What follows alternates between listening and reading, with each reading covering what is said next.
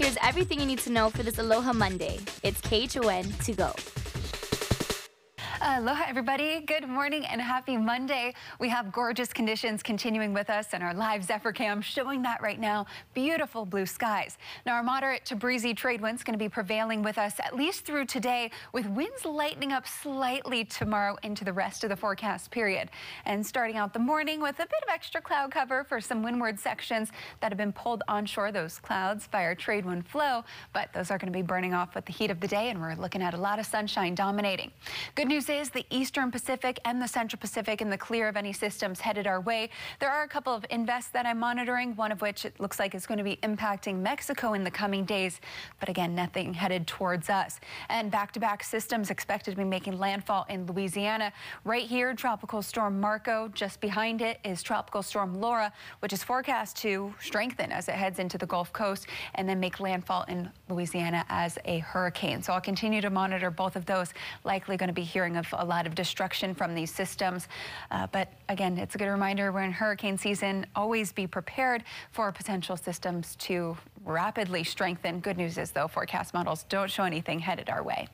A lot of sunshine is headed our way, though. Blue skies, sunshine, trades here, and temperatures high. State forecast high of 93 degrees. Here in town, going to be reaching about a warm 91. And could more restrictions be on the way this week? State and city officials may be looking at that possibility as the number of new daily cases remains in the triple digits.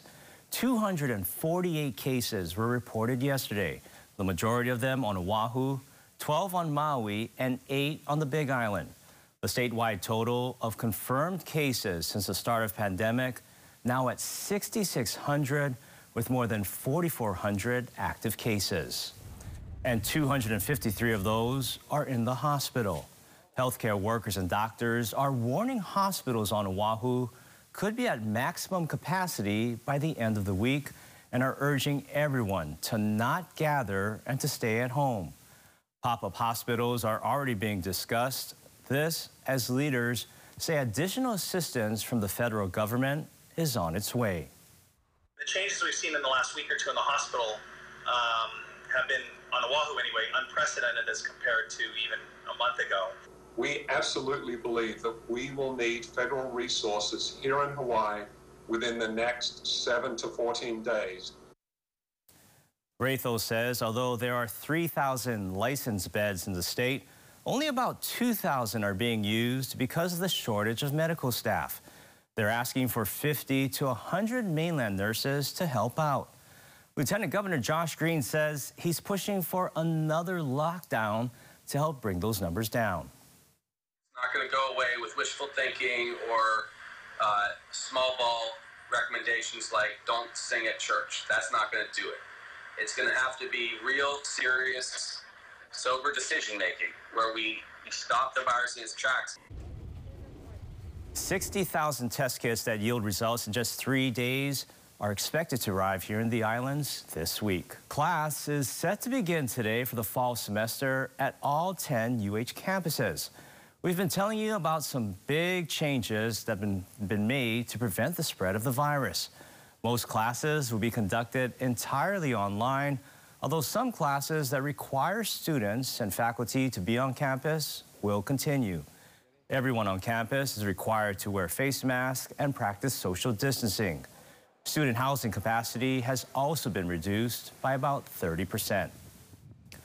The state judiciary says a juvenile at its Hale Ho'omalu Juvenile Detention Center in Kapolei has tested positive for COVID-19. The juvenile had no symptoms when admitted on August 16th, but was immediately placed into quarantine as standard procedure. Now, the youth was tested and moved into the facility's medical unit three days later after learning that a household member had tested positive. The test result came back on Saturday, and the judiciary says the risk of exposure is low since the medical staff who had contact with the juvenile wore protective equipment.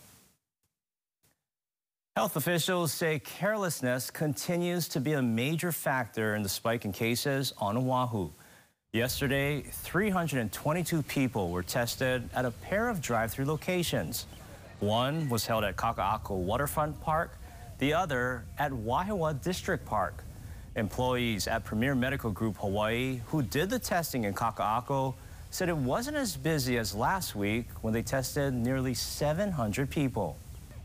Some of the problems I've actually seen, uh, some of the callbacks I've done, some of the people that I've seen uh, in the urgent care, we've actually have uh, quite a few people, in fact, in the past week that uh, were sick, were tested, but yet they still went out in public, still went to friends' house, still went to work and exposed people. And then you get a group of people coming in that they were exposed, that, that were exposed, that are sick, that now that's starting to exponentially increase.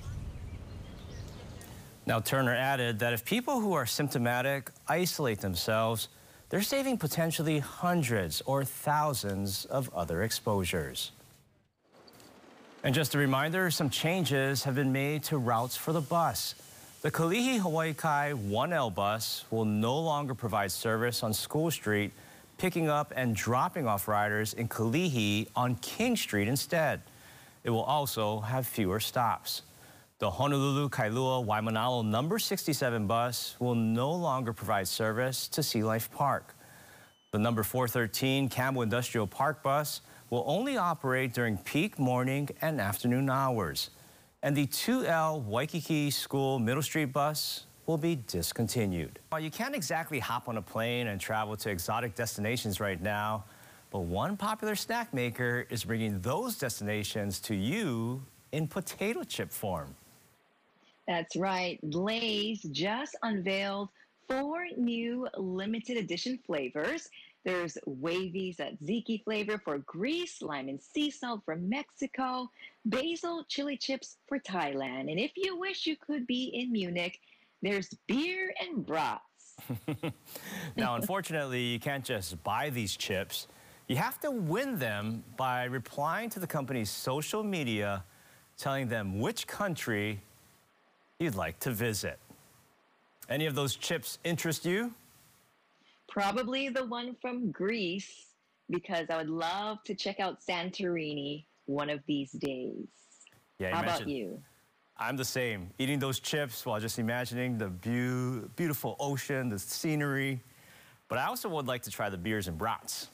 Just something different because I don't think I've ever had that one. Yes, all of them sound good, actually. I wouldn't say no to either of them. We're talking about chips. You can't just have one.